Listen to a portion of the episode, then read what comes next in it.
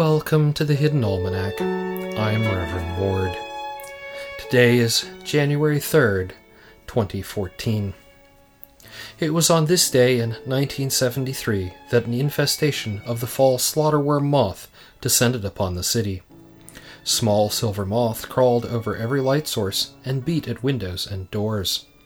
The population was estimated at over a hundred million, and dead moths piled up in the gutter inches thick. The causes were traced to an unusually warm fall and a lack of the slaughterworm's natural predator, the slaughterworm assassin bug, which had been nearly wiped out owing to careless pesticide use. And today is the birthday of Janet Jonas, fashion designer, best known for popularizing leopard print. Leopard is a neutral, she often said. It goes with anything. If you see a leopard in the street, it never clashes. She went on to champion several other animal prints, including crocodile, giraffe, and a wendigo.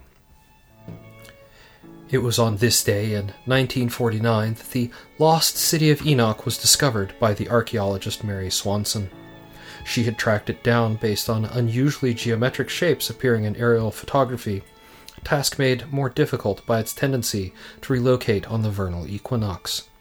Partial excavations yielded a treasure trove of artifacts. Mary Swanson vanished in 1956 when the lost city relocated unexpectedly. Neither her remains nor that of the city have ever been found. Today is the feast day of Saint Amelia, patron of knitting.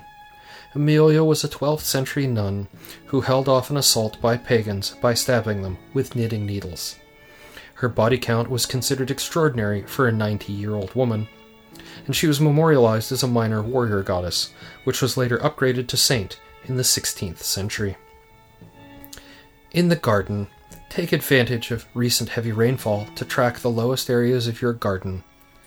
Consider installing rain gardens to catch the overflow. Rain gardens slow the flow of water into storm sewers, reducing pollution, erosion, and the flooding of the mole people's cities. The Hidden Almanac is brought to you by Red Wombat Tea Company, purveyors of fine and inaccessible teas. Red Wombat, we dig tea. Also brought to you by Stone Brew Coffee. You don't have to drink Stone Brew. We don't actually care if you do or not. Do whatever you want. It's none of Stone Brew's business either way. That's the Hidden Almanac for January 3rd, 2014. Be safe and stay out of trouble. The Hidden Almanac is a production of Dark Canvas Media, written by Ursula Vernon and performed and produced by Kevin Sonney. Our theme music is Moon Valley, and our exit music is Red in Black, both by Kosta T. You can hear more from Kosta T at the Free Music Archive. All other content is copyright 2013 Ursula Vernon.